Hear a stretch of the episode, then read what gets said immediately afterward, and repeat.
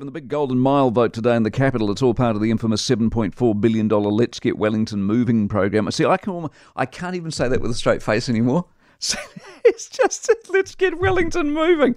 Six councillors originally signed a notice of motion calling for the council to bail. Then we seem to have a seventh now. Problem is, there are 16 councillors, so you need eight or more. Anyway, Wellington City Councillor Tim Brown is with us on this. Tim, morning to you. Good morning. So, where are you at? Uh, I'm one of the seven, so I'm one of the opposed. Where, why can't you get eight? Because it seems it seems a sensible, you know. I mean, this thing doesn't work, isn't working. The businesses don't want it on the golden mile. I mean, everyone seems to be sort of in, in coale- coalescing around the same idea, apart from you know half the councillors.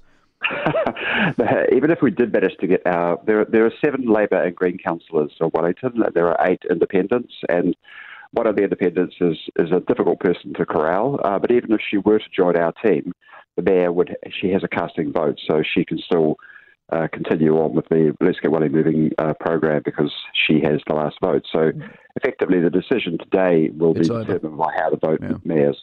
Is it? Mean, oh, is it? Is it? I mean, will Wellington ever get moving?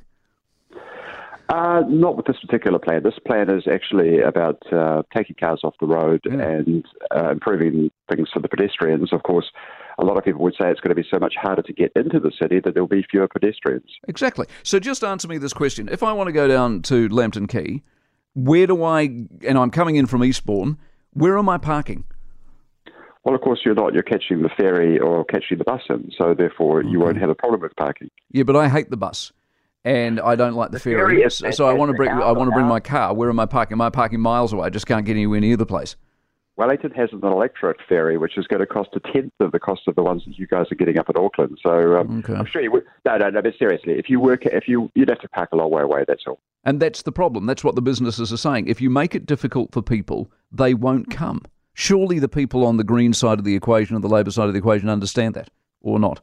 Look, I think they do, but I don't think I think that what they've done is in some ways swallow a dead rat, which is called Golden Mile, on the basis that there's a 7.4 billion dollar plan, and they don't want to derail the the big the big deal uh, for the sake of the little deal. And whereas I would say, and this is what the Chamber of Commerce have said, is you because this is an important project and because it's been very badly mismanaged, because the costs have blown out by 50%, we need to hold the consultants, and these aren't our employees, these are consultants of a government agency. Mm. We need to hold those consultants to a, to a high standard. And the fact is, is that they're letting down Wellington, and that you know, the project, as I say, has blown out. And we're doing it because we, we want them to come up with something for the whole city. Well, frankly, I would say we don't want them to come up with anything for the whole city. Well, go well with it today, Tim. Um, you're on the right side of it, I guess. Tim Brown, our Wellington City Councillor. For more from the Mike Hosking Breakfast, listen live to News Talk ZB from 6 a.m. weekdays or follow the podcast on iHeartRadio.